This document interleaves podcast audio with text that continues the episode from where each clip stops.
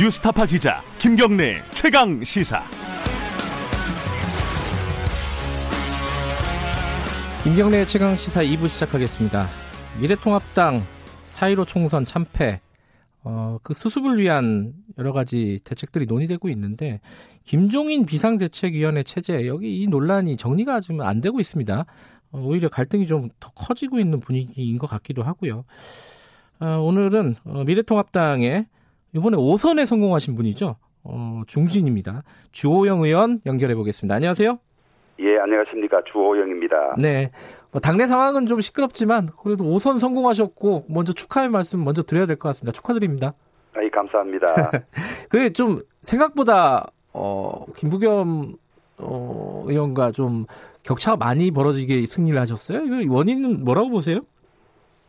어, 저는 40일 만에 옮겨가서 선거 치르는데 상당히 좀 애를 먹었고요. 네. 김 후보는 그 자리에서 이제 네 번째 선거를 치르는데 네. 에, 저를 선택한 투표라기보다는 솔직하게 김부겸 거부, 아, 그래요? 민주당 거부의 어. 성격이 좀 강한 그런 투표였습니다. 예. 이제 국정 실패에 대해서 중간 심판적인 성격을 많이 예. 유권자들이 가지고 있었고 예. 그다음에 대구는 어, 전국과 다르게 코로나로 피해를 가장 크게 예. 입었지 않습니까? 예. 초기 방역 실패에 대한 책임을 묻는 그런 분위기가 좀 있었고요. 예. 또 김부겸 후보가 장관 2년 하면서 지역을 좀 비웠습니다. 음. 이제 그런 것들이 겹쳐서 결과가 그렇게 된 걸로 예. 보고 있습니다. 그런데 이제 중간 평가의 성격이라고 하셨는데 지금 민주당이 압승을 했잖아요. 이거는 예. 그럼 어떻게 봐야 돼요? 이제 다른 지역에서는 어, 네. 저희들이 보기에는 어, 이 총선은 중간 평가 성격이고 이 정권이 이 잘못한 것이 많다고 보거든요. 네. 소득주도 성장.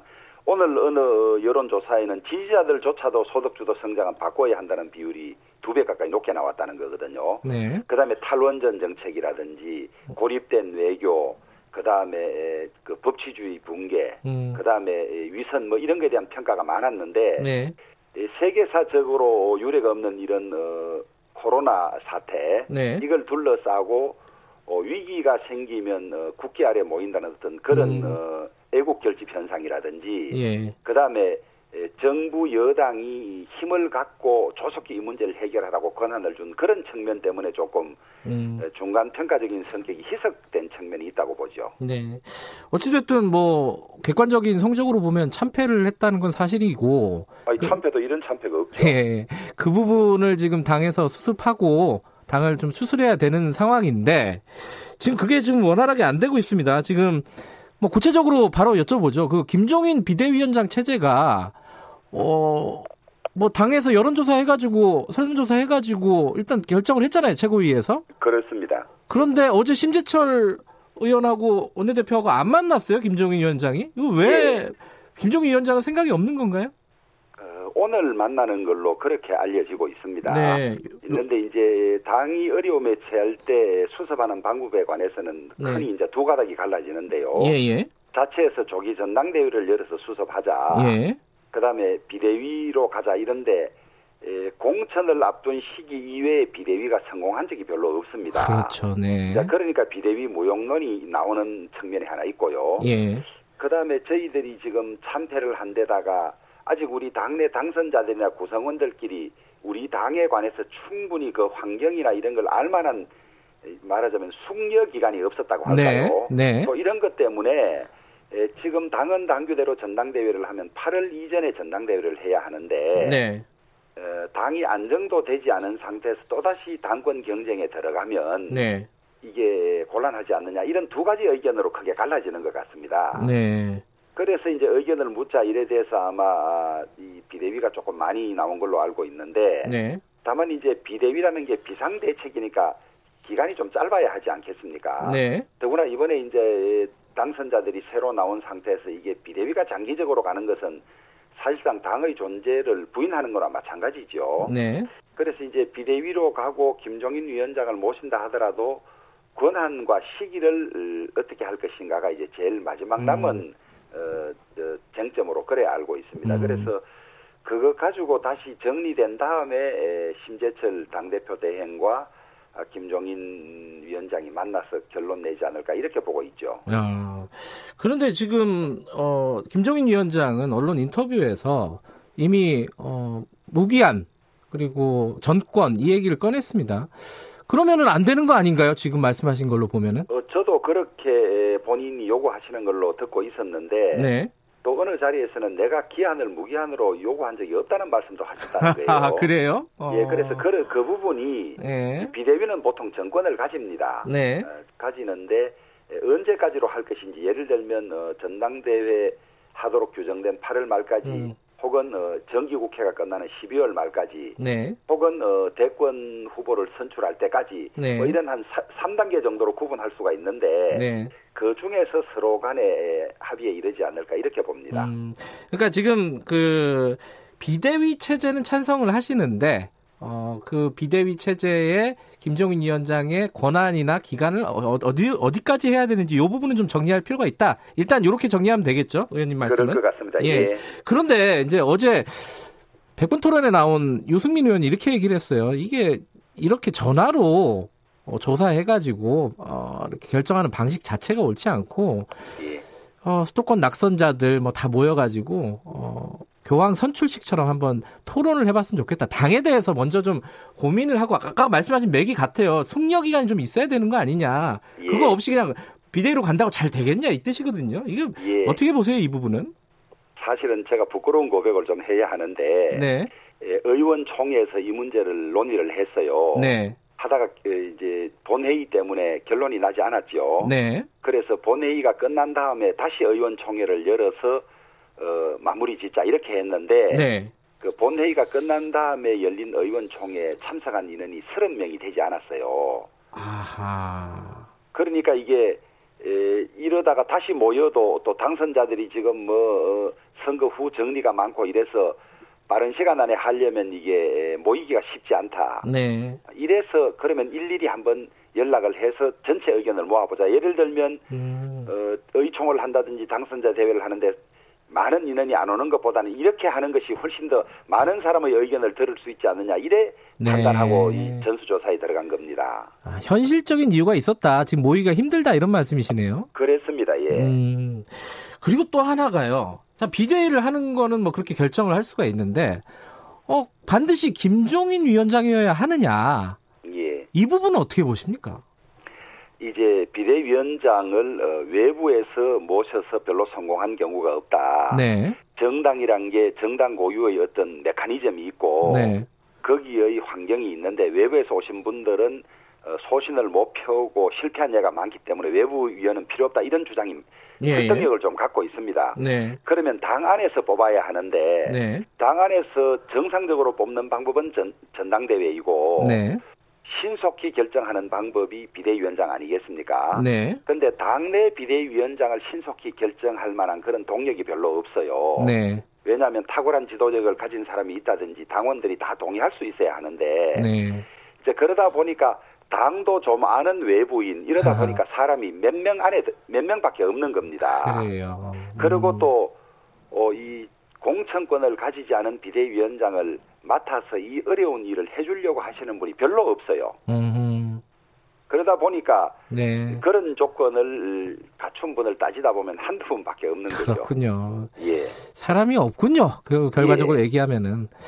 자, 그러면 이제 사람 문제가 있고 또 하나가 아까 이제 기한 문제를 뭐 김종인 위원장이 나는 뭐 그렇게 정권이나 뭐 무기한을 요구한 적이 없다라고 말씀하셨지만 예. 했다고 하시지만은 근데 지금 이제 대선까지 관리하겠다 이런 취지로 얘기는 했어요 분명히 그 인터뷰에서는 그걸 이제 기간을 대선까지인지 예 어, 대선 후보를 뽑을 수 있는 환경을 만들어 놓을 때까지 이제 예. 그건 뭐 정확한 어, 뜻을 예. 아직 저, 확인되지 않았기 때문에 네네 그런데 이제 많은 당선자들이나 관련자들의 의견이 대선 후보를 볼- 뽑을 때까지 한다는 것은 결국 당이 없는 거나 마찬가지죠. 예 예 정당이 자체적으로 지도자를 뽑지 못하는 이런 정당과 네. 어떻게 대선을 치르겠습니까? 네 그래서 많은 의견이 대선 후보 뽑을 때까지 비대위는 좀 너무 과한 것이고 받아들이기 어렵지 않느냐 이런 분위기가 많은 것 같습니다. 어 그럼 언제가 좀 합리적인 기간이라고 보세요 비대로 간다면은 이제 그것은 제 개인 의견은 있지만은 예 아직 당선자들 의견이 안 모아진 상태에서 네. 제 의견을 말씀드리는 것은 조금 아. 맞지 않다고 생각합니다. 뭐 전당대회가 여름에 있으면 그 전당대회를 조기에 좀 열고 그때까지로 하자 이런 의견도 꽤 있는 것 같더라고요.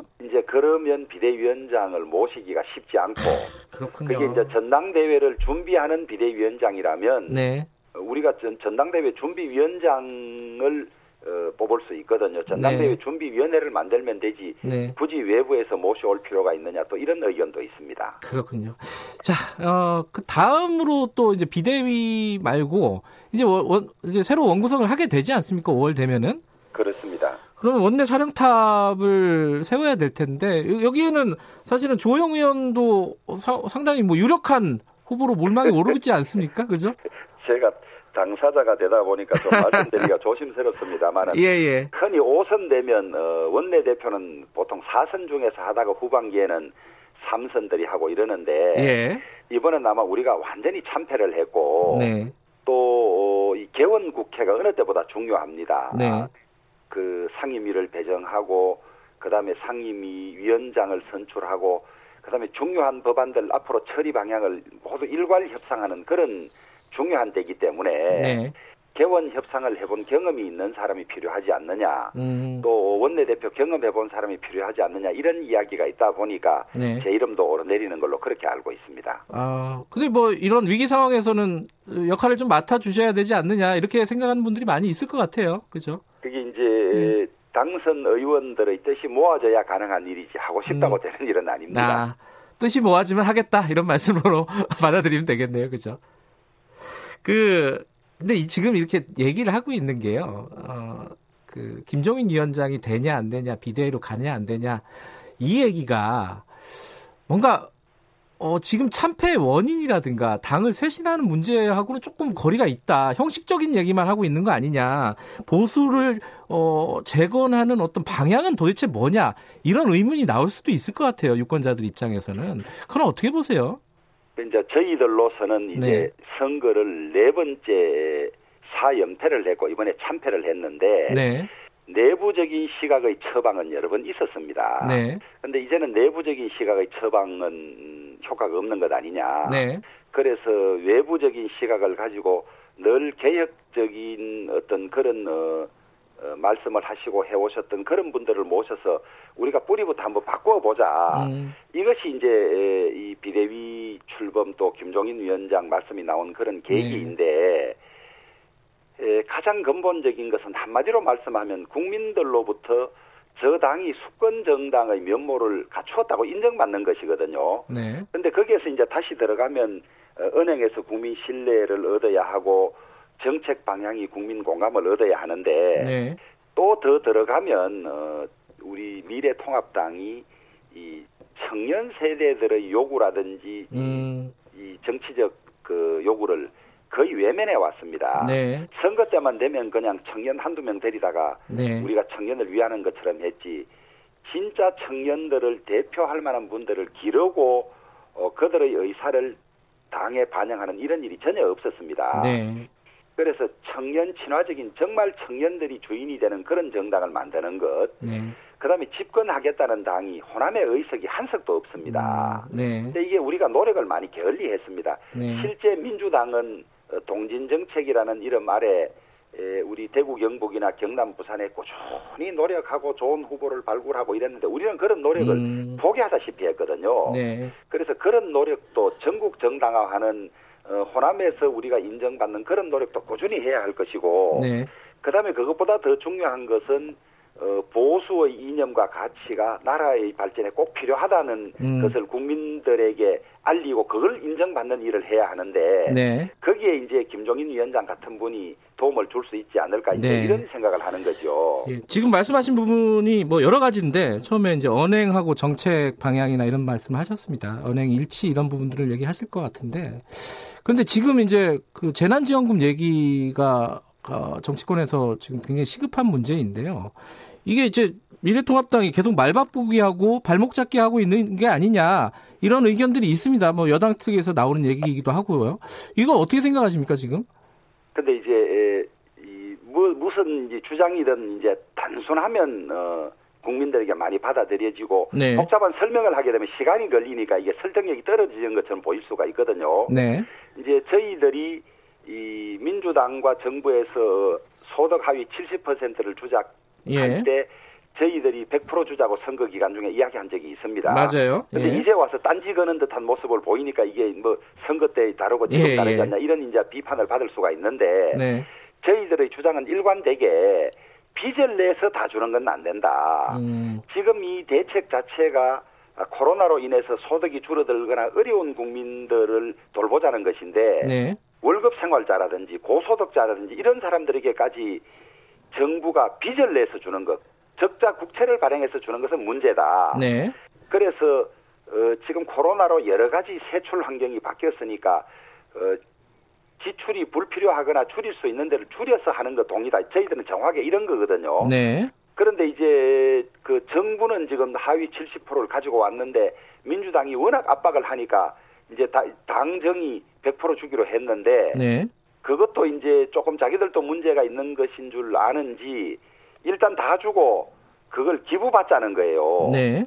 그런데 예, 100만 원을 주고 15만 원을 기부받는 게 무슨 의미가 있는지 네. 그게 또 정비도 다 돼 있지 않습니다. 네. 어, 이, 저, 기부금법이라든지 세제도 예. 정비되어 있지 않는 상태에서 우선 넘기고 보는 거고, 그 이후에 이게 이 기부금으로 안 들어오면 또 100%다 들어올 수는 없는 거죠. 네. 그러면 이게 빚을 내야 되는데, 예. 올해만도 지금 70조 넘게 빚을 내서 지금, 어, 적, 적자로 지금 예산을 운영하고 있는데, 이 코로나 사태가 얼마 갈지 모르는데, 앞으로도 무슨 처방을 해야 되고, 그때는 재원이 필요한데, 네. 이번에 한복에 다 털어서 빚까지 내서 100% 주는 거는 문제 있지 않느냐. 네. 정확하게 저희 주장이 그것이거든요. 예. 그래서 선거 때 100% 주작할 때 빚을 내지 않는다면이라는 전제를 확실히 좀 반복했더라면 어, 우리가 말 바꾼 거라는 비판을 음. 안 받을 텐데 예. 그 부분이 빠지다 보니까 선거 때는 뭐 표의식에서 100% 주자 그러고 이제 와서 70%냐 이제 이런 어, 약간 저희들은 억울한 비판을 받게 돼 있죠. 근데 지금 상황이요. 이 긴급 재난 지원금은 시기 지금 말씀하셨듯이